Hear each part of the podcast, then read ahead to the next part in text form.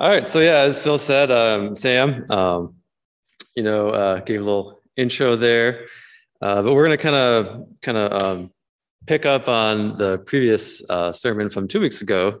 Uh, last week had a nice little intro on what it means to be an exile and a refugee here in a foreign land as followers of Christ. Um, as we had our uh, guest speaker uh, fill in for us, and that was really encouraging to hear just the persecutions and trials that Christians have gone through um, and how we're to live our lives today in regard in regards to that identity. Um, and uh, you know, two weeks before, two weeks ago, uh, John spoke and he talked about encouraging the church, um, how we as a body encourage each other with our life, with our uh, lives, with our words, with our actions, and our prayers, uh, lifting each other up and building each other up as the body of Christ. Um, so that was really encouraging as well.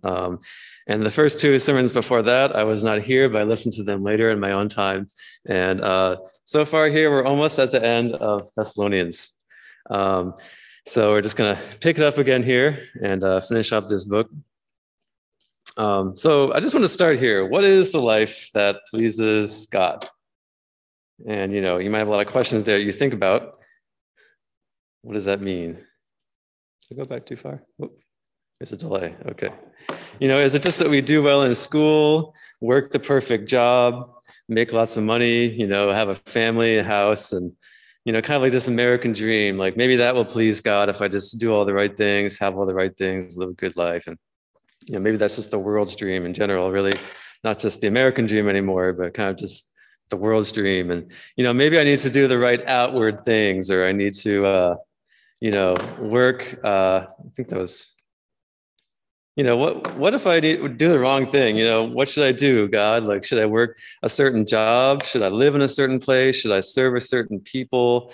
Um, what if i you know should i marry the, the right person? What if i choose the wrong person? And like all these questions like gosh this is it's pretty heavy when you think about it. Like what is god's will? And you know what, am i even doing the right thing here? And like in my next slide here um, you know, what if I just missed the boat completely and I'm like, God wanted me to do one thing, and in fact, I did something else, and that would be a horrible tragedy. Um, you know, what if I don't even hear God correctly? What if I just ignored him my whole life? Like I had something that I knew I should be doing for him, but I, I didn't do it. And for whatever reason, because I was focusing on other things. And, you know, and then what if, and what if I die and I go to heaven and what will he say to me? Um, you know, is he going to say that, hey, I wanted you to do this, and why don't you do that? And you know, we have these weird thoughts like, oh, maybe these are actually kind of um, because of maybe our fatherhood experiences, the type of fathers that maybe we grew up with or that we didn't grow up with. Um, but I want to kind of say here, you know, these are these sound like crazy thoughts, and um, but they're actually they're kind of normal, and I experience these thoughts very often, and so yeah, it must be something that we all struggle with. I know that I'm not that different from everyone, but we have all these crazy thoughts like, what if I take the wrong turn? What if I go the wrong way?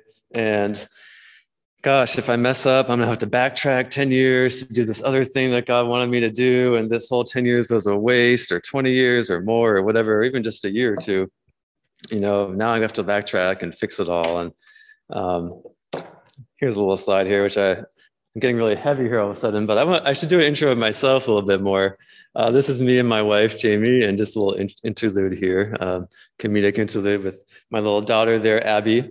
Um, I can say for sure that I've had a nice little uh, life so far. I've been so blessed to be part of this church and uh, to be part of our family here. Um, God's been doing so many things in my life. And, um, you know, before I move on there, I'm going to kind of just, you know, I'm going to go back, go back a slide there. And uh, we're just going to rest on this slide. I wish I had a blank one, but I'm going to share just about kind of where I came from. So, you know, I talked about all these crazy thoughts, right, that I've had about um, just like what does mean to please God? And growing up, I really didn't have a sense of who God was. Um, I didn't really have any idea that He wanted to be pleased or how even I would do that. Um, actually, at a young age, I lost my father. So um, he died when I was nine. Um, and just left me and my younger sister and my mom alone to raise both of us. My sister was four. So she had to raise both of us just as a widow. Um, from then on, you know, I, I really didn't have uh, an idea of what it meant to please people. Um, and uh, I think kind of my only conception there as a young boy was to, you know, if I'm going to please someone, I'm going to try to please please my dad, even though he's not around anymore.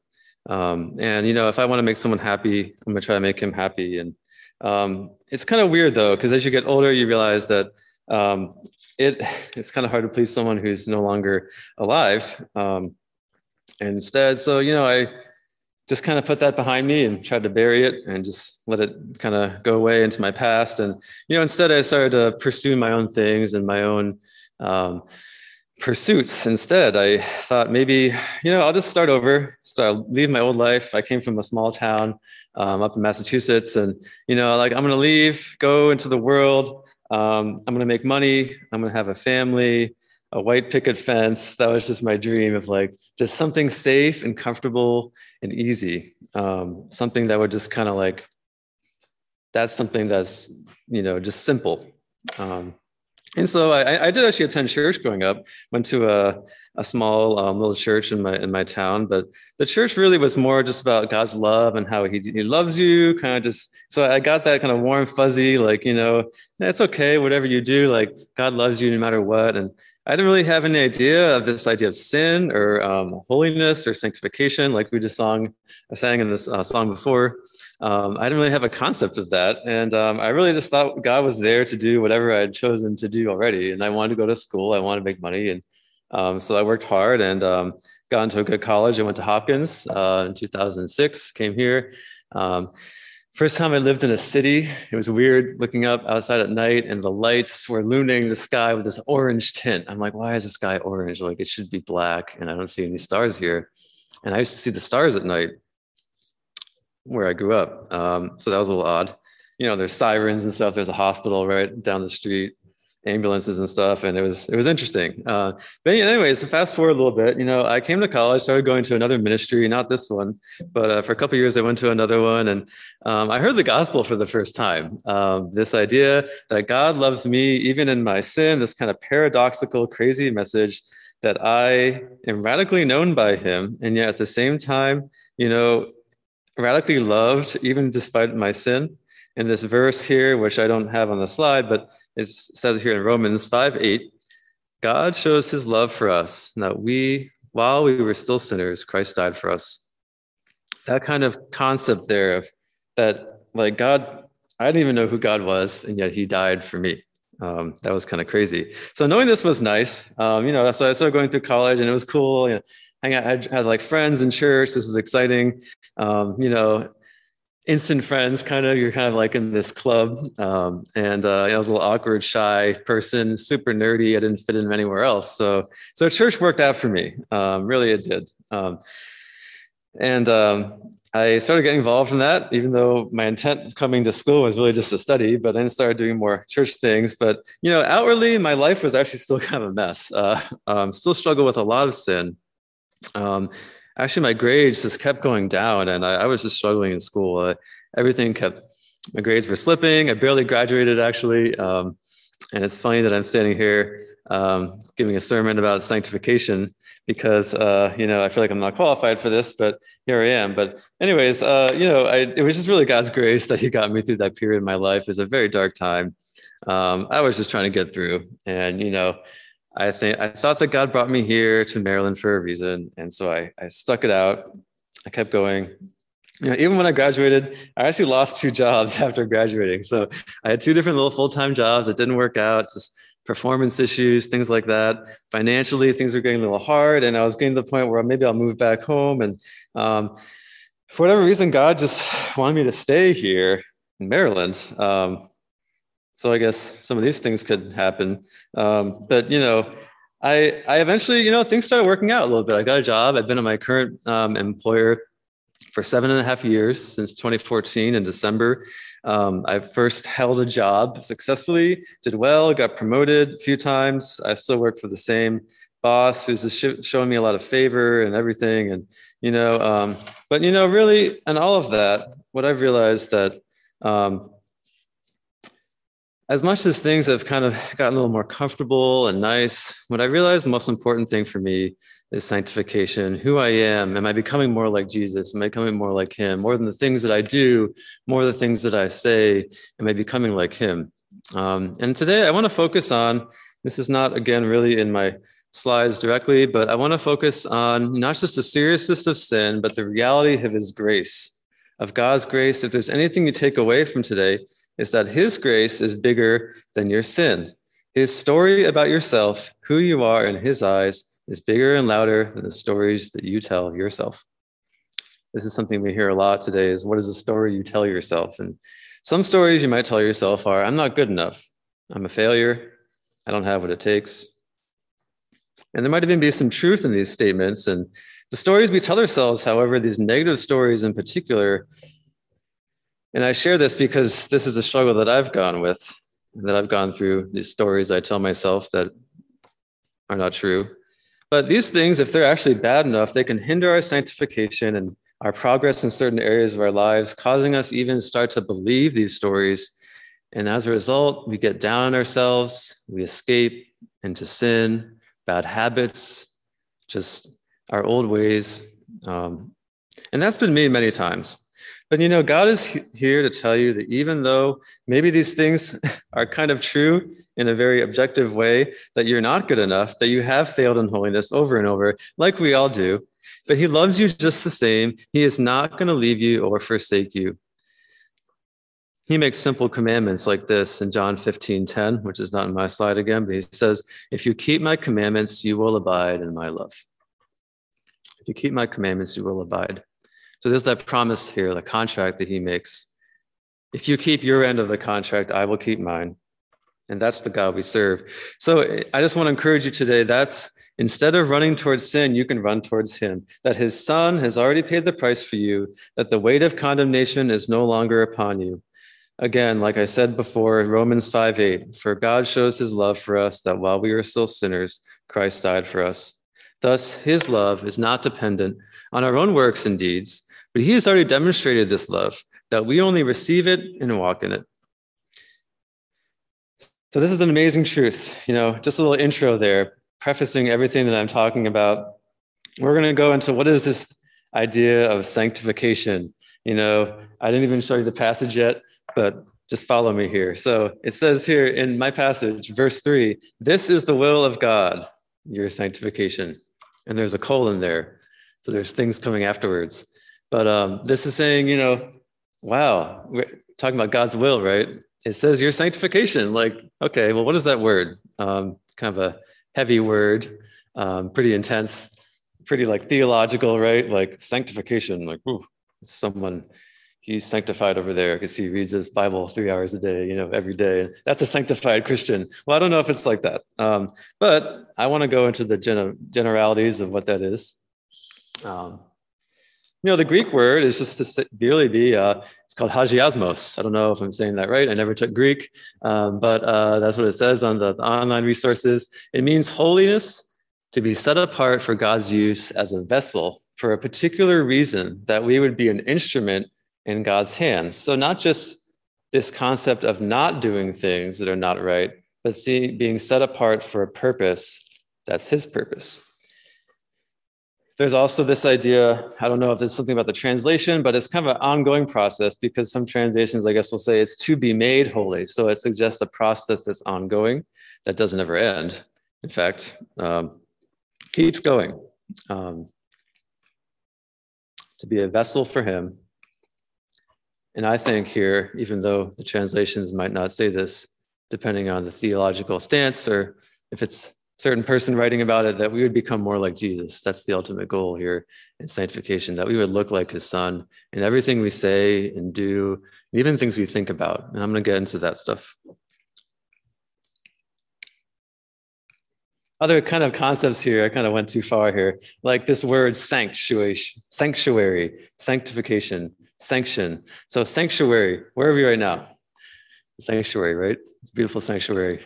Uh, it's cool to be able to speak in this lofty place where you know sounds go up and echo and it's kind of cool but you know this is a dwelling place for his spirit. You know think about we're all together experiencing god together. It's this kind of communal aspect that it is god dwelling in us and working in us but also he's working in us together as we gather today inside his sanctuary suggests the idea that it's his prerogative it's his place that we're where we simply enter into so also this idea of like a sanction, you know, I allow something to happen. Do you allow the Holy Spirit to work in your life?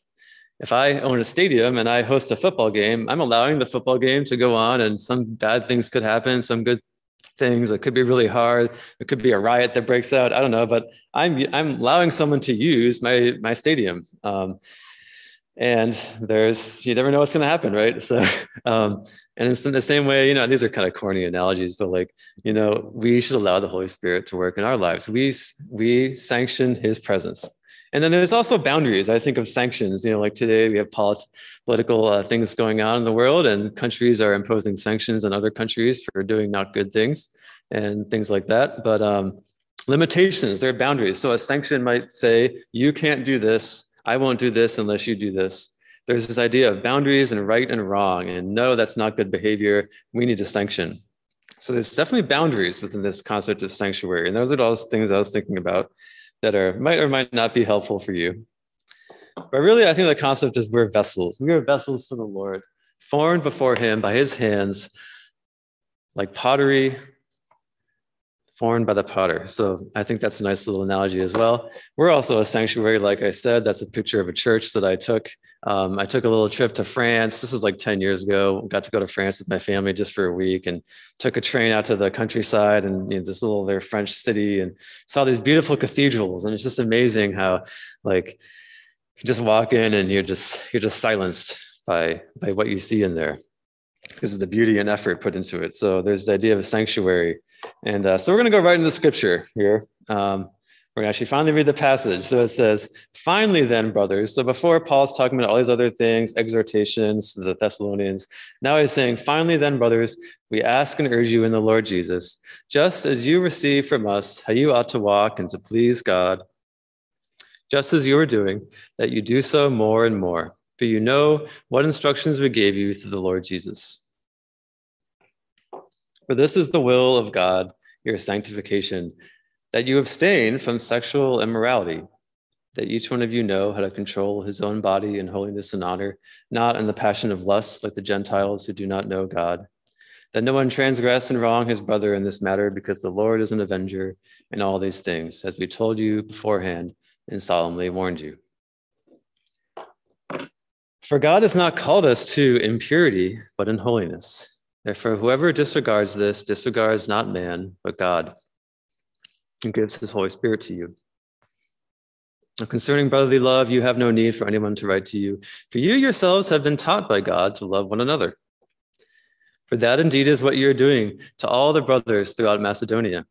But we urge you, brothers, to do this more and more, and to aspire to live quietly, to mind your own affairs, to work with your hands, as we instructed you so that you may walk properly before outsiders and be dependent on no one. So there's a lot there that I want to pray as we start us up. Stop right here. Finally, give a little prayer, my introduction. Um, let's pray. Let's uh, bow our heads and just ask God that He would speak today. Lord, thank you for just um, bringing me here today to preach uh, before my brothers and sisters, my family, my congregation here. God, I know you love all of us, that you have taught us, that you've gently um, shepherded us, God, um, as your sheep in your pasture, Lord, that we are just sheep in your pasture, knowing not what's right and wrong except the shepherd's voice. So, God, would you come? Would you speak to us like the good shepherd comes? Jesus, would you show us, God, that we need a refreshing word from you today? That I need this, that we all need this, that we're all in this together, God. God, that we need your spirit to come transform our lives. Teach us your ways, God, so that we don't choose our own ways, but God, that we would be holy and set apart for you. We pray all this in Jesus' name. Amen. So we kind of go on here to unpack this a lot. There's so much in sanctification. Um, I wanted to start here. Like, this is such a heavy thing. And, um, you know, the first thing I thought of here is why, why should we be sanctified? What's the point of this? I think it's because who we are. We are a chosen race, like it says in 1 Peter 2 9, a royal priesthood, a holy nation, a people for his own possession, that you may proclaim the excellencies of him who called you out of darkness into his marvelous light. That's who we are. That's our identity. We are a royal priesthood, a chosen race, a holy nation, a people for his own possession. And I think it's because of who God is that we can say who we are. Because the Lord says, I am the Lord who brought you out of Egypt to be your God. Therefore be holy, because I am holy. In Leviticus 11 45. And that's this concept where God is speaking up on the mountain as he's still giving all of these laws to Moses and Aaron and all the priests up there about things that you shouldn't do with eating and touching and certain sacrifices and specific practices. He sometimes comes back to this and says, Be holy because I'm holy. So that's the concept here that drives everything. It's holiness. Holiness.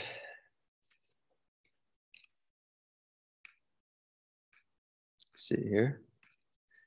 And I want to encourage you today that, you know, I'm saying a lot of things, saying a lot of things about uh, what it means to be sanctified. But I want to offer a quick encouragement. The very fact, fact that you are experiencing sanctification right now, that maybe you've been experiencing some really hard things that you're struggling with, that you're going through, that you're being refined in, um, seeing the fruit of that, that there's actually fruit in your lives right now, should actually be very encouraging for you. It shows that you're already amazingly loved by God. You belong to Him now. And again, this is not in my slide. Actually, no, it is. Just kidding. Um, God says, For by a single offering, He is perfected for all time those who are being sanctified. A single offering. Jesus made that offering for us that we would be sanctified. It's a one time declaration.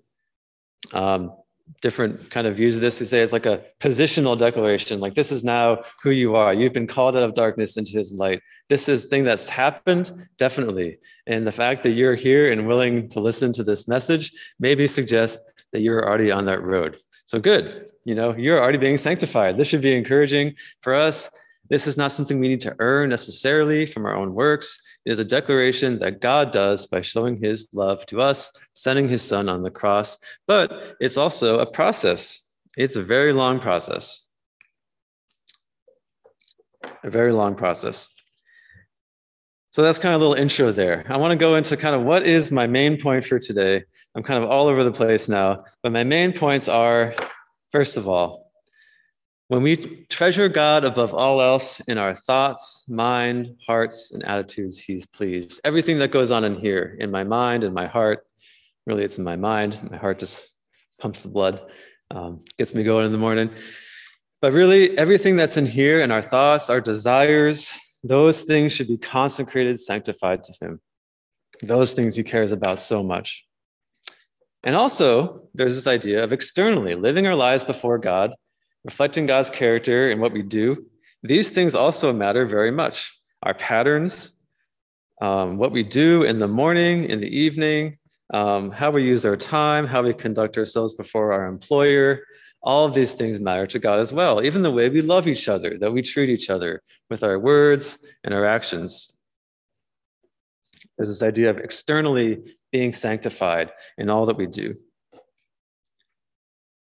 And really, these two kind of concepts, I think they're inseparable.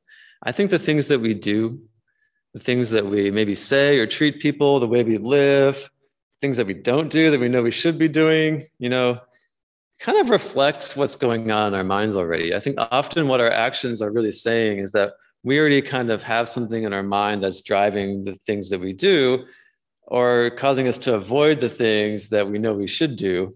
Um, and I think they're really inseparable. It's not like, okay, now I got to focus on my inner sanctification. Oh, now I got to go do thing, good things for the Lord and serve and, and love people. And um, okay, just like this isn't just like a task. These aren't just like sets of tasks, but these things is actually a holistic transformation that God is working in your life. So I think they're inseparable. And my last kind of sub point here, fourth point, but really more like a sub point, is that it's our experience with God and our relationship with God, which makes this all possible through his spirit. He's the one that initiates this process. He's the one that drives it. And our love for him to please him should, above all else, be coming from a place where we know that we are already very well loved and pleased by the Lord, by God Himself. That we should already experience His pleasure and His joy. And out of that comes a response in our lives of offering our thoughts, our minds, our hearts, our lives, our actions, everything to Him. So the starting place, place, starting point, starting place is the gospel, what He's done, our relationship that we have from Him. That's kind of the glue that ties everything together. So if you forget everything else today, just know that it's God who starts the sanctification process. It's His Holy Spirit that you need to lean on in these moments when it's hard and when you don't want to be sanctified. So the first thing that Paul kind of goes in here, he goes into sexual immorality, and this is a very touchy topic in the church. It's a very hard topic to speak about. I was like, why do I have to give a sermon on sexual immorality and sexual sin? And I realized it's not a sermon on that, really, although Paul brings this up, but it's the first thing he brings up after the colon. He says that you would be sanctified, that you would avoid sexual immorality. And I think there's a, there's a couple of reasons for this. I think it's because sexual sin cuts at the very core of who we are. You know, we're made as sexual beings, um, man and woman. We're made with certain desires. Um, but I think there's a there's a kind of a broader idea here of self-control, and Paul is talking about sanctification and controlling our own bodies in holiness and honor. And I think sexual immorality is something where we often fail in this regard. This is something that affects the church, um, outside the church. This is in our world, in our culture, in the things we hear in media. Just it's everywhere, right? Um, I don't even have to explain really what that is necessarily, but um, you know, I think sexual immorality and sexual exploits and um, kind of they're the opposite of what God has called us to do um, in living self-controlled lives. Often, sexual immorality, sexual sin, um, it is the opposite of self-control, where we lose control of our bodies, where we indulge, we even get into addictions. Um, this really is something that um, can totally drag us down. And I think Paul goes there. And I want to see here. Oh, come on, quicker. there we go. Okay, so here we are. Um, who's that? Um, it's a picture I found online of Aphrodite. She's a Greek goddess or um, something like that. She kind of has a needs a nose job there. Kind of has some it's kind of ironic, you know, they worship these statues of beauty and love and, um, you know, and yet, you know, today they just kind of get wrecked in the wreckage of, I don't know, I don't know if this is actually a reconstruction or if, um, but you know, it was on the, it was on the internet, but really though, I think this is a warning for the Thessalonians. So who's, who's the audience here? The Thessalonians, you know, honestly, I don't know much about them. Um, I don't know exactly what exactly they were engaged in at the time, but I do know that the culture of our time, just like, um, you know the culture before you know especially before sexual acts and gratification could be used as a means to satisfy one's own pleasure um, it could be um, sex for getting something from the deity from the god from you know worshiping this deity so that we can have uh, crops good rains you know we can experience good things and this is a form of worship where we need to offer ourselves and um, in some sense, um, sexual acts with these, um, you know, fantasy goddesses or some sort of concubine within the temple that would be at the temple where they would go to worship, performing all sorts of things there um, to get the gods to please them, which often you know involves some sort of prostitution. Um, in the day, there was also a concept of Greek men marrying late, and they would have their wife, but then they would have their concubine who was much younger, like a teenager. So that's who they would go to for sexual gratification. But really, in that sense, um, sexual acts serves the purpose of kind of unifying the devotees or the, you know, the, this religious follower, their spirit with that deity's spirit, you know, perhaps to atone for some sin, something they did wrong. So they would go to worship in the temple. Um, perhaps they'd be un, they're unfair in their economic dealings and they cheated someone at the market and they're like okay now i need to appease this god because their wrath is on me. Um, you know getting favor with the gods. And today you know it's kind of weird you know we don't necessarily have these same particular uh, worship rituals in our own um, day and age but we have similar temptations. Um, today the struggle might not necessarily be um, you know sex before outside of, of marriage but it could be all in our mind. It could be something that we're struggling with. Um, today, it's often pornography, masturbation, um, a main escape for many people. Christian, non Christian, young Sunday school um, kid raised in the church, his or her whole life, teenagers, college students, adults, married with one kid, five kids, 10 kids, it, it knows no economic barrier. Sexual temptation knows no cultural, ethnic barrier. It affects all of us. That's kind of the point that we see here today is that this is something that's serious. It's still there, and it's something that I've struggled with. And I wanted to say here today that you know, you know, looking at a screen, you know, might not seem like it's really hurting your brother or sister. And um, really, what it does is, I think, getting deeper here, why Paul mentions this is sexual um, going away into our own sexual fantasies and desires. It it trades intimacy with a real person for a drug and for a fake person, or a fake image or a concept it hampers our ability to really truly love others and view others in purity as well. So there's a horizontal aspect as well as well of this um, consequences that we see, not just in our own lives, in devastation, in exhaustion, in shame, but with our brothers and sisters. It affects everything, potentially even jobs, um, everything. It leaves us in a world where things feel nice at first, but ultimately it let, lets us down, knocks us over in a wave of shame, making us impure before our brothers, wondering if God can even really accept us again. I just kind of want to kind of go here that, you know, um, I'm not saying this is the only thing that Paul's really um, talking about here. And of course, my little clicker here is trying to struggle.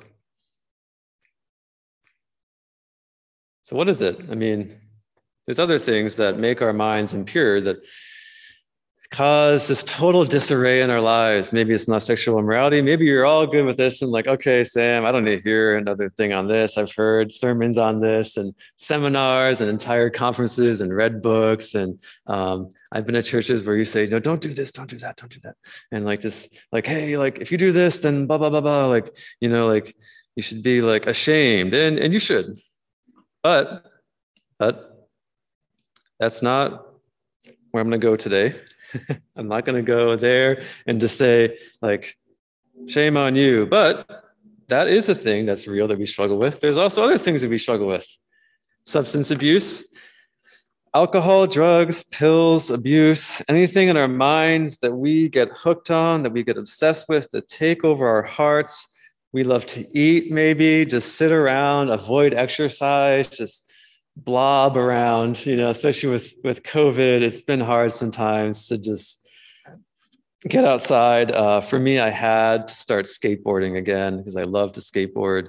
Um, i had to get outside and even I was wearing my mask out there, even I was alone in the middle of the night skateboarding in the parking lot, I had to get outside because I was going crazy. Maybe that's still you right now. Two years later, you're still stuck in the COVID funk. Um, but these things also get down on us, right? Gaming addictions. People get obsessed with games, online shopping. Amazon is right there. You know, all the stores closed during COVID, but Amazon did not. Amazon was like, gonna have a field day here. Everyone's click, click, click, sitting at home. And that was me. I looked at my bills the other day with, with Jamie, my statements and my credit card, and you know, Amazon, Amazon, Amazon, Costco, Amazon, Amazon, grocery store, Amazon. And I was like, oh, there's like $10 purchases, you know, 20 bucks, like a book here and there, an accessory or something. But it adds up. and I was like, Ooh.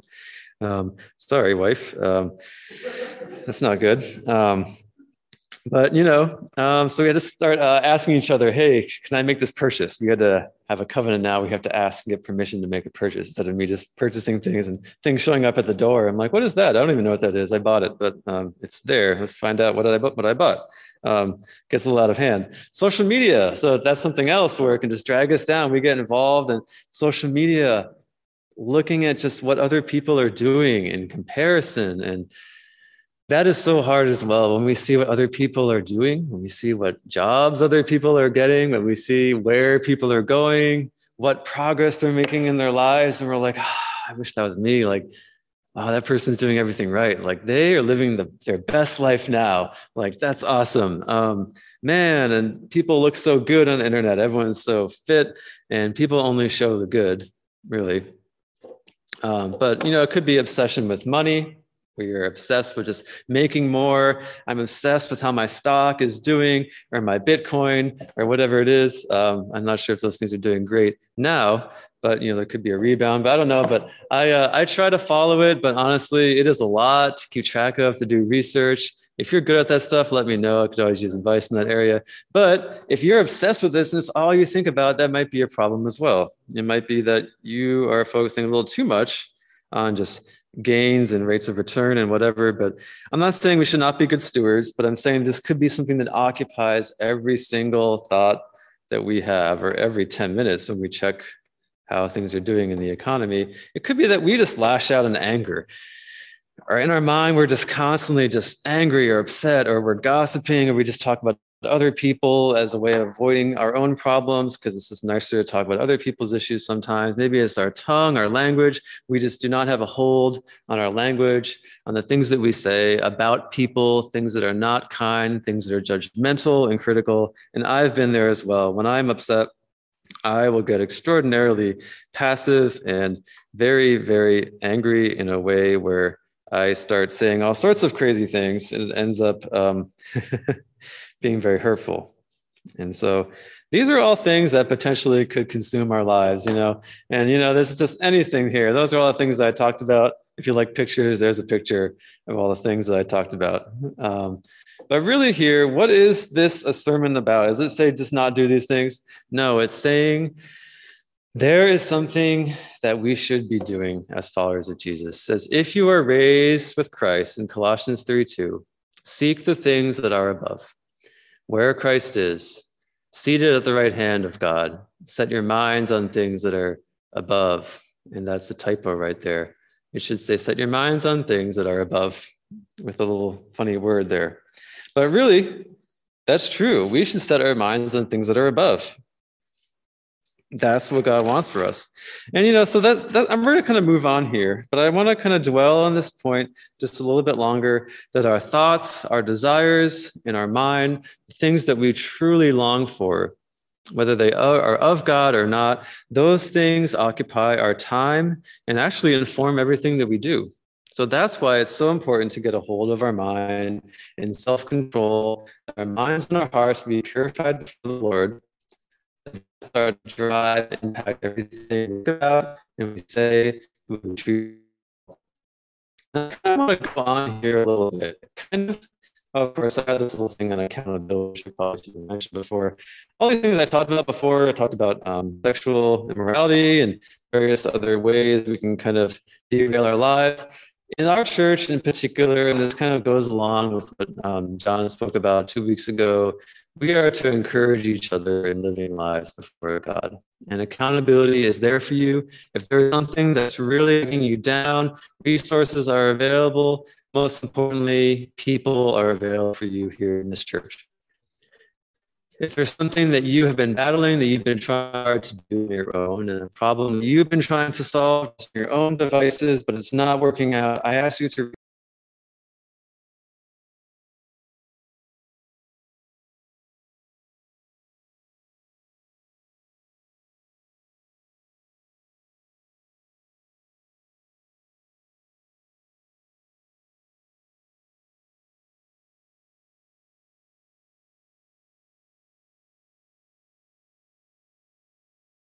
myself. I have a couple of brothers who I regularly prayer. Accountable for about a year now.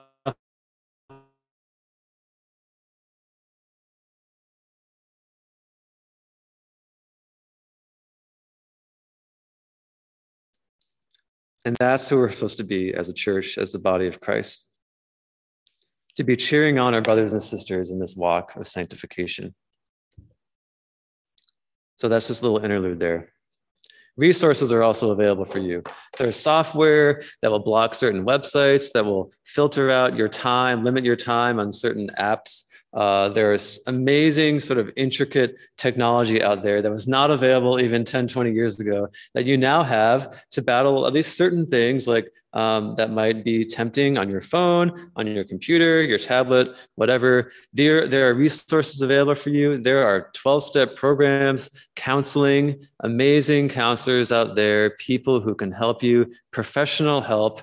If it's really bad, if you're struggling with an addiction, whatever it is, I don't even need to mention it, but whatever it is, there are people who want to help you and who can even train professionally and of course, we always have each other to help one another. We for each other should be like the first lifeline, you know, kind of like the uh, the emergency medic who comes to each other's side when we're struggling. We have brothers and sisters, but there's also all sorts of resources. And I encourage you, if you don't know what those are, you don't necessarily have to ask me, but you can ask someone um, in leadership about what those are and how those might help. So we're going to kind of move on here. Um, probably need to. Let's see here. Do, do, do, do, do. Ah, external life. Okay, so we want to go into what we do, things that we actually do for the Lord. The way we live externally actually is very important. So why, you know, I want to focus on here, you know, the way that we actually engage each other people others and live out our lives and our responsibilities are also massively important to God. These things actually do matter. It's not just about our thoughts, although those things are crucial. Everything I think comes from our thoughts as a wellspring, whether it's a dirty wellspring or a clean wellspring. Our thoughts are a wellspring uh, for our actions. So the things that we do actually matter to God, the way we live before others, there's a few things message uh, taught in this verse here, which Paul says. He says in verse 11 through 12 to live quietly,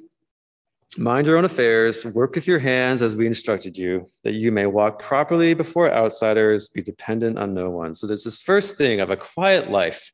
What is a quiet life?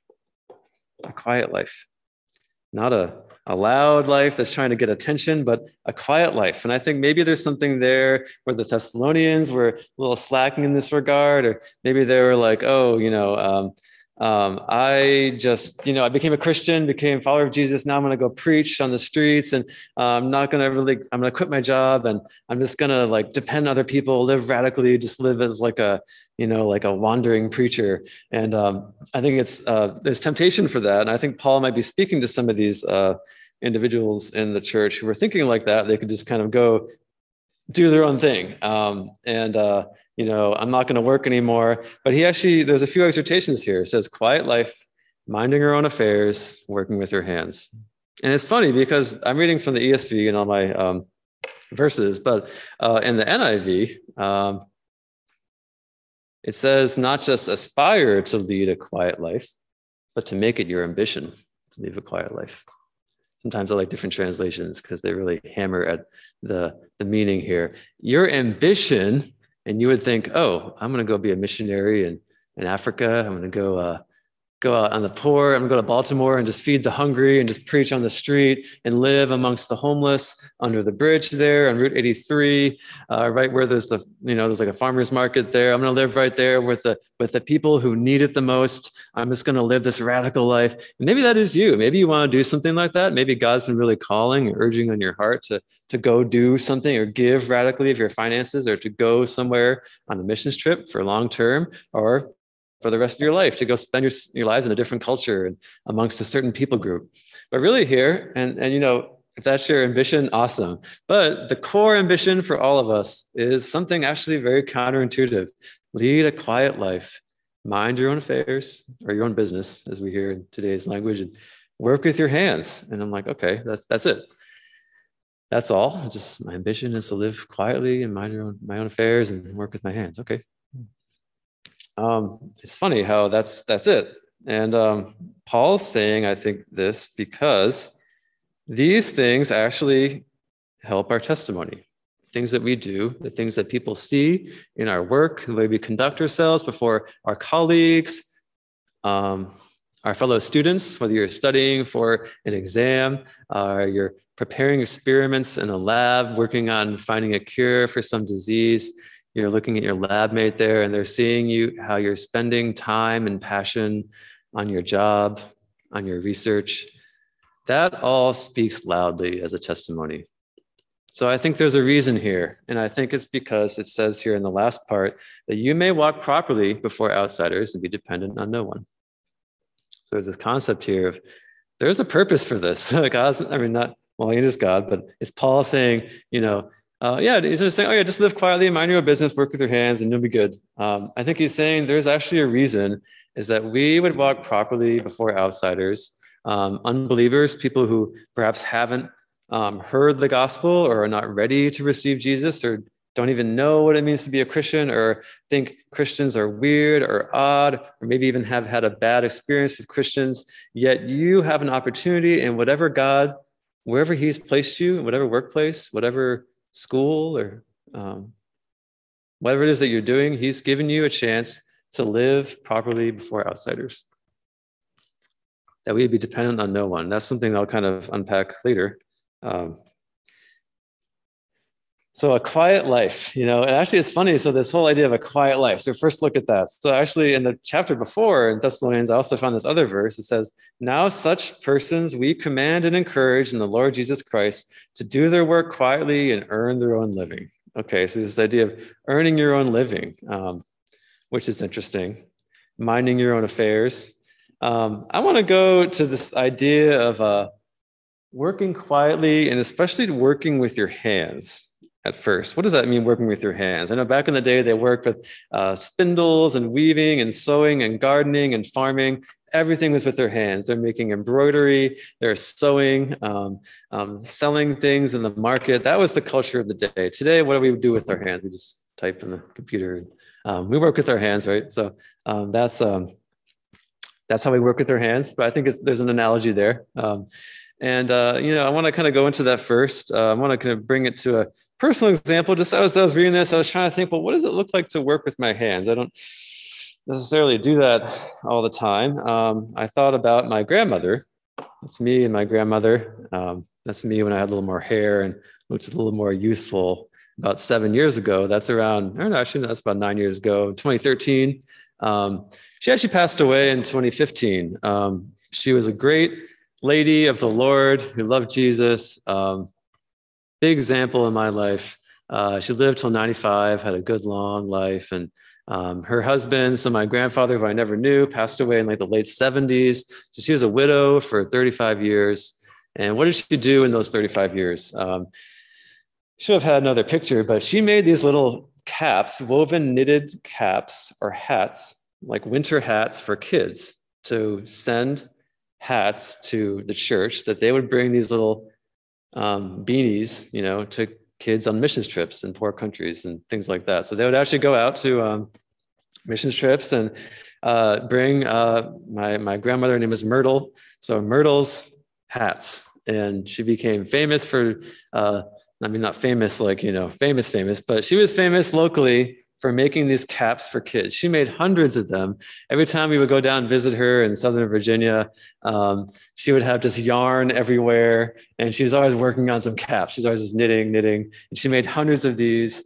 And that was how she spent her time. She just worked with her hands. She was always doing something super active and she lived a long life. And, um, you know, I'm, she's a good example just of someone who works with her hands. So that's, that's something that I thought of a uh, kind of uh, personally when I thought of her. Um, she was just very productive with her time. Um, I want to go to this next kind of concepts. We talk about working with her hands, minding your own affairs, living quietly. So, what about living quietly? Like, I actually looked at different translations of this, and they all say the same thing. They say living quietly, and I was like, "Come on, let's find a translation that gives me something else that more color here. They all say quietly. Um, these the ones I looked at, and I'm like, ah, that's so. I need, more, I need more than that. Quiet, quiet. What does it mean to be quiet?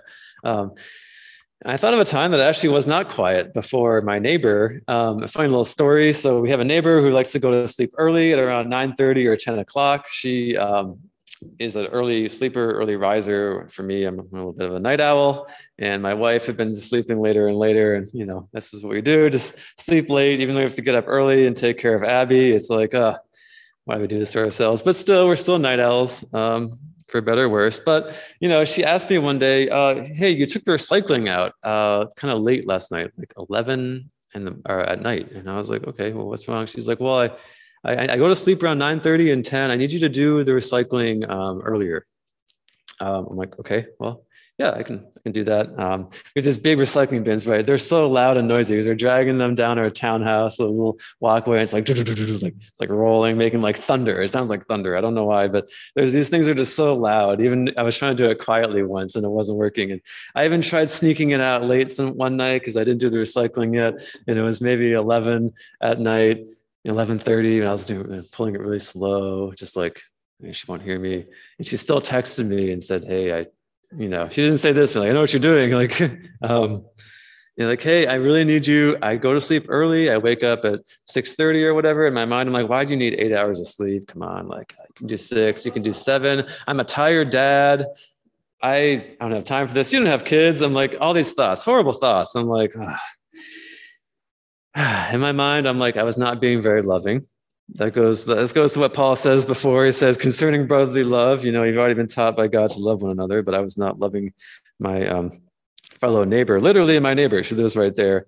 And uh, one time I even got upset at my wife. I said, Jamie, what is wrong here? I, I don't understand. This is ridiculous request she has. Why does she, why can't I just take the recycling out later? And she basically said, you know, you're being a jerk. You should stop just just do the recycling at nine. Just do it like after dinner. Just do it. And I'm like, okay, yeah. And so after I had that conversation, I started doing it earlier. And um, eventually, I ran to my my neighbor in the parking lot a little later, and I said, "Hey, I'm sorry. Like, I know I was doing it. I, am doing better now. I'm taking it out earlier around eight o'clock. I can still see the sun when I'm taking out the recycling um, or the compost. We also use the compost or the trash. You know, they're on two different days too, so I have to be careful on both days. And um, you know, like I told her like I'm sorry, and she said, "Yeah, I was, you know, I really, you know, thanks." And um, but you know, after a while, I actually enjoy seeing my neighbor now. I'm not uh, ignoring her anymore in the parking lot and passively kind of waiting for her car to drive away until I go outside. Like I'm actually excited to see her and talk to her, and she's actually cool to talk to. And I've, I've kind of restored that relationship. But this is an example where I was literally not being quiet um, in my life. Um, that's one little uh, silly example. There's also the idea of just hard work. You know, what does your work do? When you actually think about work, and there's a whole theology of work. There could be sermons and sermons on work, which I'm not going to go into today, but work reflects your testimony. When you are working, you are humbly serving others.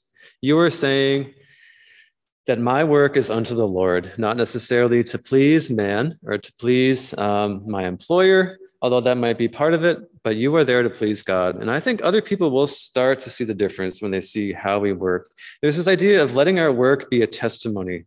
When we go into work or school or even just at home with our family, maybe you are in high school and you don't work um, or you're break right now. Um, how do you do the chores? What do you do um, when you're around your family? Do you help with things around the house? Do you be useful? I think all of those speak so loudly.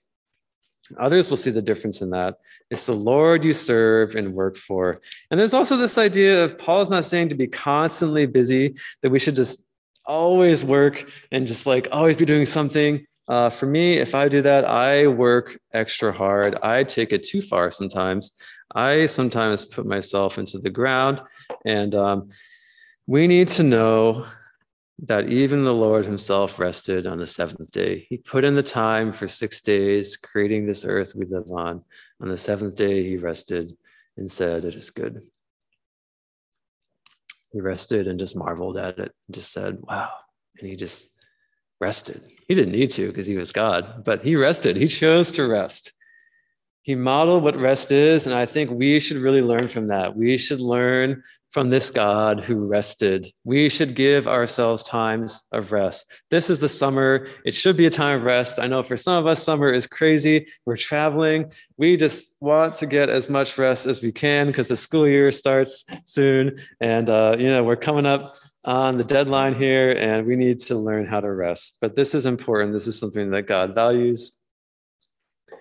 And we need to avoid overwork as well. Uh, for me, I've mentioned overwork. This is a silly little example, but not really, because um, I actually have this illness, which is kind of interesting. It's called Meniere's disease. Meniere's disease causes ringing, um, hearing loss, and vertigo sometimes and dizziness and usually one of the ears. It's a very rare illness, only affects about 100,000 people in the US or so. But I had this little illness. I was uh, yeah, just a little fun thing I was diagnosed with about four years ago um, after getting married in uh, 2018. Uh, you know, and so one time at work, uh, you know, I know I have this illness. I know stress and anxiety triggers it, right? Even right now, I got this ringing in my ear, and it's like just gotta push through. But you know, really, it's something I have to watch and be careful for. I have to take medication. Uh, but even then, it's not perfect and it comes and goes. The symptoms actually subsided for a year after I had my baby in March 2021. The symptoms actually went down and I actually was good for like a year and three months. And this actually came back and started to haunt me about three weeks ago, conveniently in time for this sermon. But, you know, really, we should be avoiding overwork. There was a time when I worked from 9 a.m. until 4 a.m. the following day. I was just trying to get some project done, the deadlines, working with everyone. You know, it was a Friday. I just worked 19 hours from a Friday morning to a Saturday late morning and uh, went home, came back didn't feel great waking up, felt nauseous, you know, throwing up, vomiting, everything. And I went to the hospital in an ambulance because Jimmy wasn't there. So I had to call, this is all before having Abby, but I had to call the ambulance and get thrown in an ambulance and uh, taken to the hospital with expensive bills. So I would advise you to not take this concept of work too far. Um, this is an important thing to remember that our lives are also a temple, like I'm talking about in sanctification and holiness.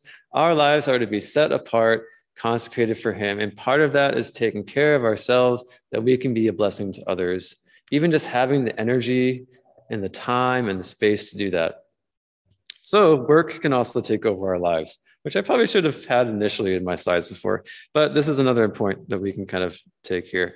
And really, here the goal is that we walk properly before outsiders, be dependent on no one. So, what is this other phrase here? Kind of the last thing to focus on here being dependent on no one. You know, does that mean we should never ask for help? That we should never get anyone's help? Is this supporting like this Western American individualism um, that we should just be like, yeah, I, I can do it all on my own. I don't need anyone's help. I'm good. I don't think it's really saying that. I think it's saying that, you know, really our depend, uh, independence, I should say, is that we should be in a place, at least strive to, where we can be free to be a blessing to other people. I think this idea of, of independence that Paul talks about, he was a tent maker. He used that profession, that that um, career that he had to help him go out and do ministry. So I think know, this isn't a financial seminar where I'm saying like, oh, you have to have a certain um, uh, level of independence or you failed or, you know, this is not a prosperity gospel thing where you, ha- you have to like make a certain amount or um, a financial counseling thing where like, yeah, if you're not being faithful in these particular areas of your life, then you're being irresponsible. I don't think that's what I'm getting at. I'm getting at the idea of that when we feel like we are working hard unto the Lord, I think He blesses that. I think He sees that. He'll provide us what we need so that we can be a blessing to other people. And there are times I, I recognize that we will need others' help. We'll, we'll need people's help, even financially, on a spiritual level, on an emotional level, on just people helping us out with daily tasks and chores. Um, whatever it is, we have a busy family life. We're struggling just to get through the day. We need help from other people, and it's okay to ask for help. So I'm not saying that we should be independent in all things and never be asking for help or support from other people, but really that you know God will. Um, I think He will bless uh, when we really serve Him properly in that regard. So I'm saying a lot of things, right, about things you should do, what sanctification looks like, all the different ways we can be sanctified and become holy and set apart and pure before the Lord. Maybe you're feeling right now in the summer, you know, I'm just struggling with this, struggling with this process. I am failing really hard. I'm just weary and burnt out. And what if I don't even desire God right now? Because things have been so crazy and I'm so overwhelmed and stressed, I just don't even have the time for Him. Maybe you're thinking of these things that I am just weary and burnt out. I've been failing because I'm still stuck in this sin and I can't get out. And I'm even asking for help, but even then, I still go back to the same old thing, whatever it is. Um, I'm struggling, and yet I'm called here to be sanctified and set apart. And, you know, maybe you're starting to get down on yourself in that regard, but there's a reminder for this. If you are a believer, if you consider yourself part of the family of God, if you have this relationship with Jesus, I would say come back to your first love. Think about the time when you first met him. Ask for a fresh encounter with the Holy Spirit that you can be renewed and refreshed. Isaiah 55, 6 says, Seek the Lord while he may be found, call upon him while he is near. And he is near today. He is near always. He's always there for us to call and ask for help in time of need. Ask for power, that you would be filled with the power of the Holy Spirit for dependence on Him. Because we know that when we try to do things on our own, it just doesn't work out. We, we really struggle. We, we might have progress and it's good for a few days or weeks, but then we slip back and whatever it is. And in all of this, we need to be totally dependent on the Lord, just helpless before Him and broken. And that is a good place to be, my friends. I'm not saying that's a sign of weakness. It might be in the sight of our world today, but it is a sign of the fact that you love the Lord if you are just dependent on Him, if you're trusting in Him in everything. So we need dependence on Him. And I would say if you're struggling, just get back into His Word, meditate on it day and night. You know, this is just simple basics. And yet we all need this. I need this. I struggle with just regularly getting into His Word. I need that. I need to meditate on it, just even just for five or 10 minutes before I sleep or when I wake up. I need it. Sometimes I don't. I run to whatever my phone is saying, my email. What do I have to do? I have to take care of things around the house. Um, but really, God just wants us to be still sometimes, to be with Him. And that's all we need, maybe, to recharge for the day, to refocus ourselves on Him. If you don't have his spirit, if you're not a follower of Jesus, but you've been curious about this and you want to know, I just flick this little thing off here. Um, but if you want to know what it is to follow the Lord and to have a relationship with him, then just ask for that. Ask for holiness. Ask for grace for his ways. You can start a relationship with Jesus today. If you're a follower of Christ, ask for renewed passion. I would say here, if you do not know God, but you want to, you can say, God, I know I'm a sinner. I am lost apart from you.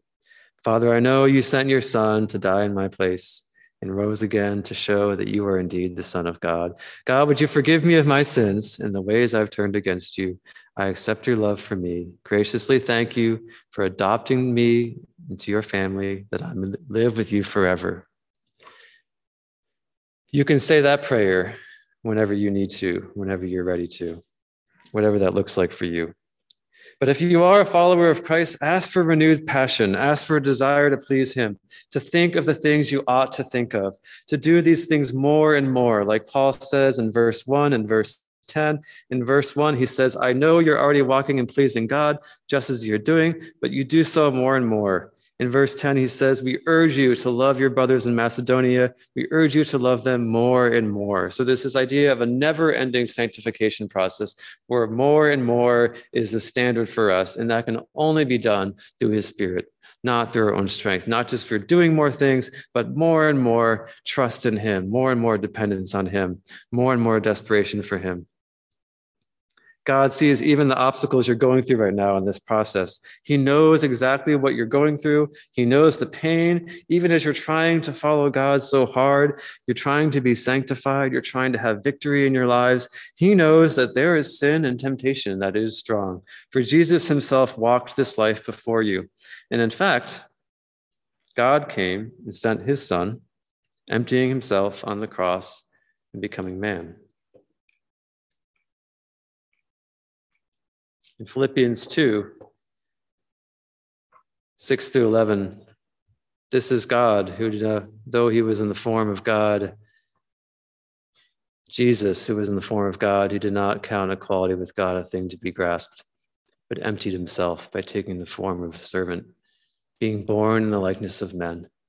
By being found in human form, he humbled himself by becoming obedient to the point of death, even death on a cross. Therefore, God highly exalted him and bestowed on him the name that is above every name, so that the name of Jesus every knee should bow in heaven and on earth and under the earth, and every tongue confess that Jesus Christ is Lord to the glory of God the Father.